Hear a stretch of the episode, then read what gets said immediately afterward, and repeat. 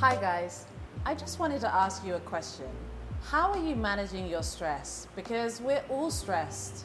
There are so many demands of us in life, but we just don't know how to deal with it. It seems like everyone is stressed, but no one's really talking about how to make long lasting changes in our lives. We believe that we all have the ability to access our body's wisdom, to regulate stress, feel our emotions, and heal our trauma. This belief stems not only from what we have learned or what we have read, but also from our personal journey of self discovery. Looking back at our past selves, it's clear that the transformation this mindset practice has had on our lives bring us to authenticity and to be able to find our purpose.